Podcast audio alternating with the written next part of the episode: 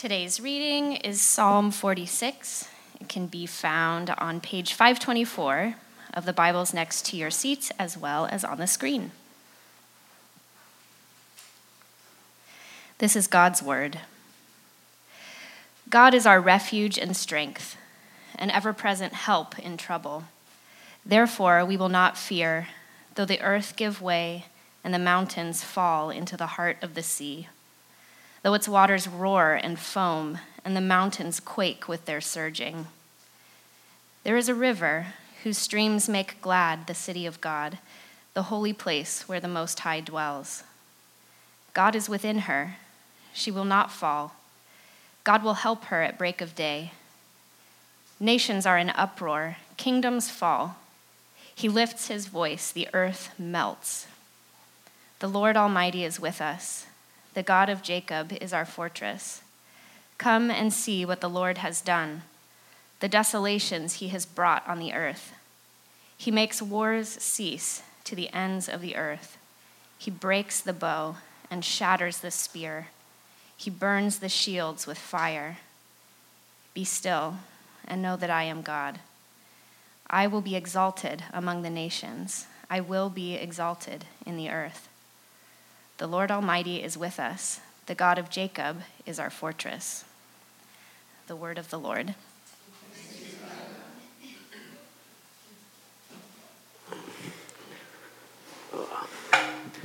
Thanks for that uh, introduction, Mark. Uh, I feel like every preacher needs like a hype man to, to like build them up. That's pretty awesome. Uh, so please, uh, please join me in a word of prayer. God, our refuge and strength, we come in here and we hear this silence. Even though we know that outside the world is loud, there is noise and chaos, there is all sorts of things going wrong that we see every day. And sometimes the noise and the chaos is inside as well. Some of us come in here with worries and fears and anxieties running around in our heads, lists of things we need to do. We ask for your gift of stillness during this time. We ask for peace and silence that we can hear what it is you want to say to us through your word. Amen. When I was 15 years old, I mowed lawns with my grandpa all summer and saved up the money to buy my first ever electric guitar. And I thought it was so cool. It was this like pitch black Epiphone SG, and like I thought I'd be you know shredding guitar solos and stuff on it. Uh, and what was really cool was the amp that came with it. And on this amp, they had this this knob that could control the distortion. You know, the, the thing that makes guitars sound really gnarly and hardcore. And at the, the very lowest setting was the clean setting, where it just sounds like a normal guitar, nothing fancy. And then as you turned it up, the settings got a little more interesting. You would turn it up to the chunky setting, and you would get a little bit of distortion. Then up a little bit more to the crunchy setting, and it got a little bit more crazy. And then if you cranked it all the way up, you entered what was called insane mode, where it was basically just like this loud, chaotic static coming out of the amp.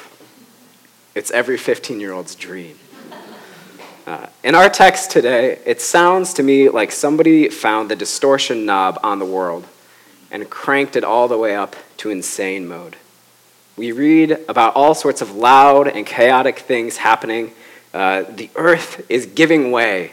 Mountains are falling into the heart of the sea. The highest points are being brought all the way down to the depths of the lowest points. Mountains are quaking and surging, waters are roaring and foaming, nations are in uproar, kingdoms are falling, everything is in chaos. And really, even though this passage was written thousands of years ago, these words are timeless. They can be read by any person around the world in any time and in any generation, and these words will ring true. You can imagine people reading these words as bombs are dropped over London in World War II. You can imagine black South African citizens reading these words during the tumultuous time of apartheid. You can imagine people reading this in the Middle East as the Arab Spring is going on and the political landscape of the region is going completely out of control. These words describe a world that we are all too familiar with, a world in disarray, whether that's the disorder of geopolitical chaos or just the chaos of an abusive home. The earth moves and shakes in real ways for all of us. The insane mode has been cranked up to 11. And I want to get very specific for a minute here and talk a little bit about the chaos that's going on at our country's southern border.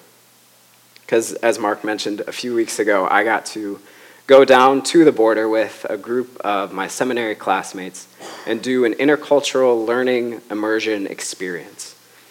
Uh, this trip, we, we went down there and we stayed in the city of Agua Prieta on the Mexican side of the border, which is just across the port of entry from Douglas, Arizona, on the American side.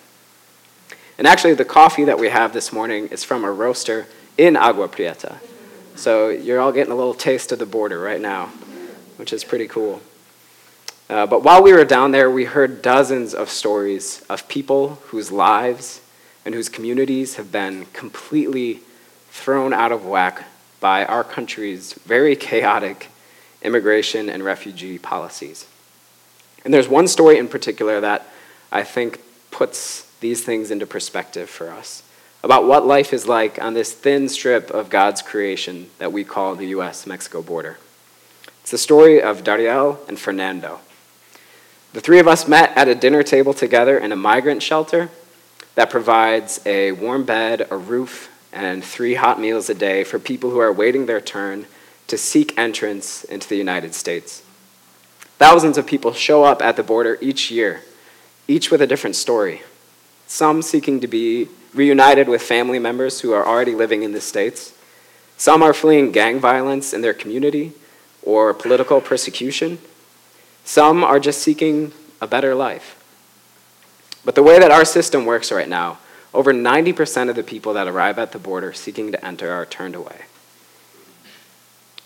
Sometimes they are sent back to the same violent communities where they were trying to escape with their lives. And this is usually after a month's or sometimes years long process of filling out paperwork, sending in applications, waiting, filling out more paperwork, waiting and waiting and waiting.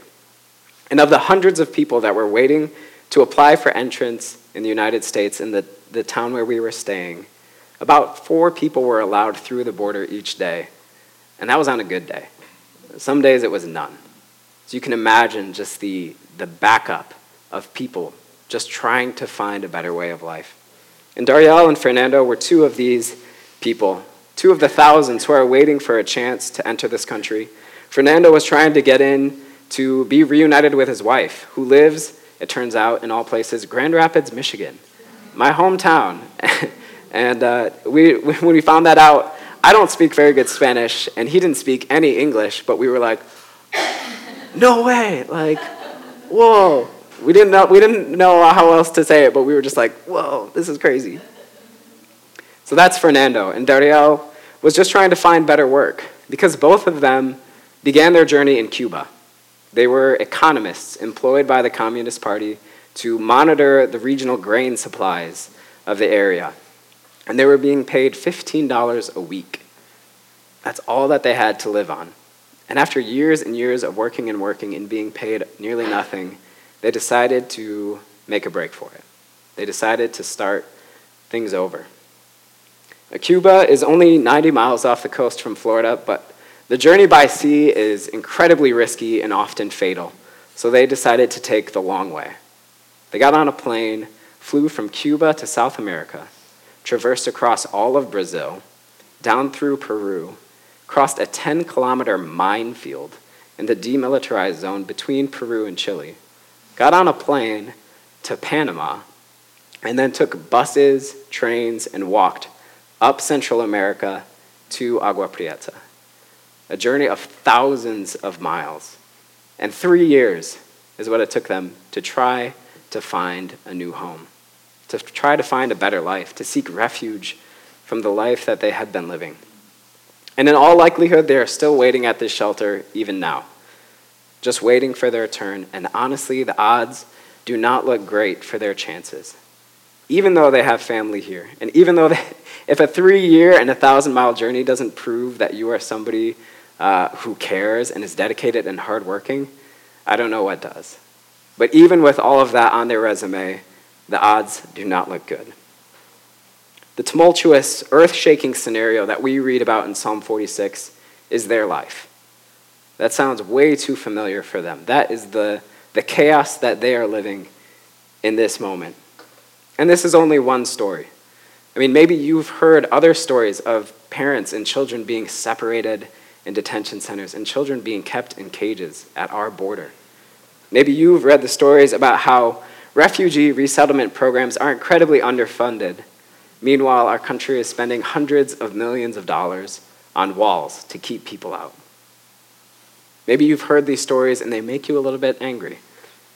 I know I can feel this way.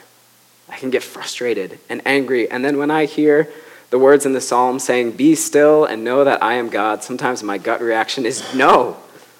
I don't want to be still. This isn't right. The world is in chaos, and I want to fight to make it better. I don't want to just sit there.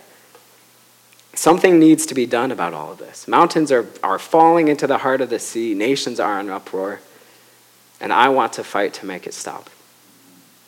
But if we look a little bit closer at verse 10, where it says, Be still and know that I am God, we see that there are a few meanings that emerge from that that can give us comfort and motivation. We need to understand these meanings if we want to really understand what God is calling us as a church, as a community of God's people to do.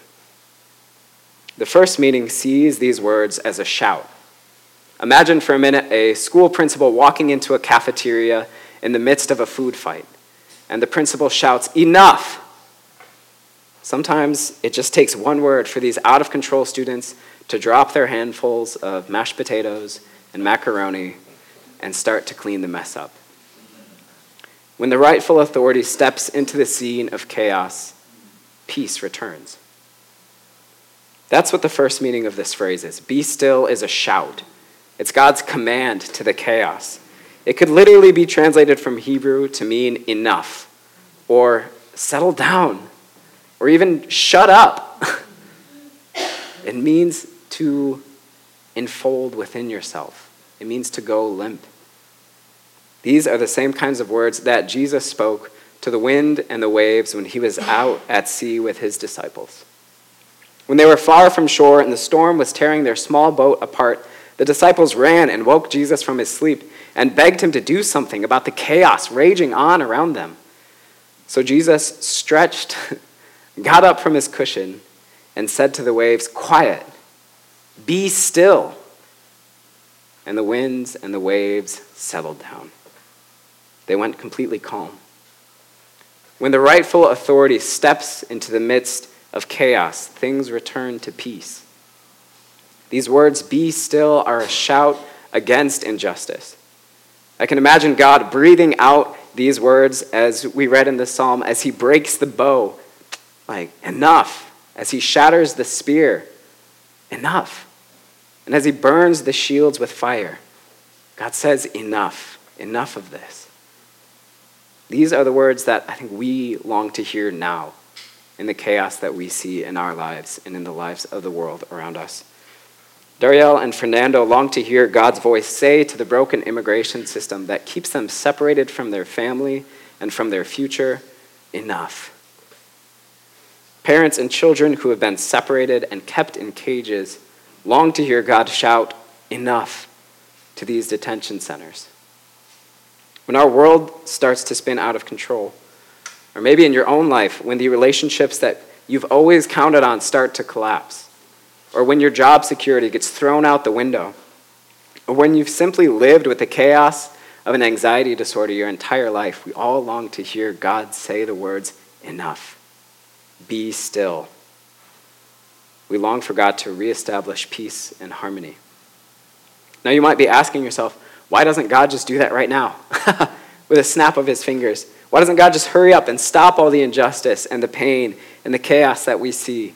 And if you find yourself asking that question, well, then the second meaning of be still is for you. Because the second meaning of be still is a whispered word of comfort. Now imagine a parent holding their child, whispering, Shh, be still. Everything is going to be okay when this child is crying. Instead of commanding the outer chaos to be still, the second meaning is a soothing balm to the inner chaos that's going on inside of all of us. God says, Be still to our worry that injustice will go on unchecked forever. God whispers, Be still to our fear that the chaos will never end. And let's face it, many of our fears boil down to the fact that we're afraid our needs and our necessities won't be met, that we won't be taken care of. We're afraid that we won't be able to control the chaos going on around outside of us or the chaos storming inside of us, and that nobody else will be able to rein in this disorder either. This brings up fears that eventually everything that we know and love and care about is going to break down, whether that's relationships or mental and physical health or financial security or family or you name it. These are the things that we fear. That it's going to lose control and there's nothing we can do about it. But New Testament scholar Kenneth Bailey wrote about the worries and anxieties of a church living in an anxious secular age. And I think his words offer us some wisdom about how we can view God in the midst of chaos, in the midst of worry, in the midst of fear that everything we love and hold dear is going to disappear. He writes The church living under the authority of Scripture is not a snowman in grave danger of melting away because of the burning rays of a hot secular sun that is beating down upon it. No, the church is the flock of God, saved by the divine shepherd who safely leads his sheep through angry waters to quiet inlets, where the sheep can drink and be renewed to go in and out as they live their lives and fulfill their ministries, having received amazing grace, which is sufficient enough to overcome many dangers, toils, and snares. To quote the psalm exactly, it says, Be still and know that I am God. I will be exalted among the nations. I will be exalted in the earth. He's inviting us to be still and remember that He is the one in control. He is the one who will look after you and take care of you. Even when it looks like everything that was once solid and reliable turns to quicksand beneath your feet, He is your refuge and strength. God promises to be your ever present help in trouble. And we need to hold both of these meanings together to really understand what this psalm is saying. We need to hold in one hand God's shout, which silences an outer world of chaos, his shout of enough. And in the other, we hold God's quiet words of comfort that still our inner anxieties. Because only when we realize that God is establishing outer peace and stillness through his kingdom can we ever have true inner peace and stillness. And how is God doing this? How is God overcoming the chaos that we see around us? Well, the gospel tells us exactly how. The God of Psalm 46 chose to enter into the chaos in order to still it. And he entered in in the form of a baby, Jesus, who would grow up and heal the sick, who would welcome the poor, give sight to the blind, give shelter to refugees, and forgive all wrongs. He calmed literal storms and figurative ones. And he inaugurated his perfect and peaceful kingdom in the most unlikely way possible by taking the worst chaos that you could ever imagine and putting it on himself. In the last 24 hours before his death, Jesus saw his closest friends panic and turn and abandon him. He saw the anarchy of a mob shouting, Crucify him. He felt the turmoil and pain of nails being punched through his hands and feet, fixing him to a cross. And the Gospel of Matthew tells us that at the moment of his death, the curtain of the temple was torn in two from top to bottom. The earth shook and the rocks split open. It sounds very familiar to what we read in Psalm 46. The world was in chaos, and Christ took it on himself. And three days after all of this discord and disorder, we see that Christ rose from the dead, saying, Enough. Be still to death itself. This is where God's kingdom of peace started to take shape in the world of disarray. And like a slowly growing garden, this kingdom continues springing up wherever you see real peace and justice taking shape in the world. And the thing, the cool thing is that we actually get to be involved. When God says to us, be still, it doesn't mean don't do anything about the chaos and injustice you see around you. It means that we don't need to do anything from a place of worry or anxiety. We're still invited to get along, but not from this sense of fear that if we don't, the world is going to collapse because it's up to us to control the chaos. We get to enter in from a place of spectators. We get to dive into the mess and see God stilling the world up close and personal. We can do this and we can watch this happen when we look for God's peace and justice breaking in.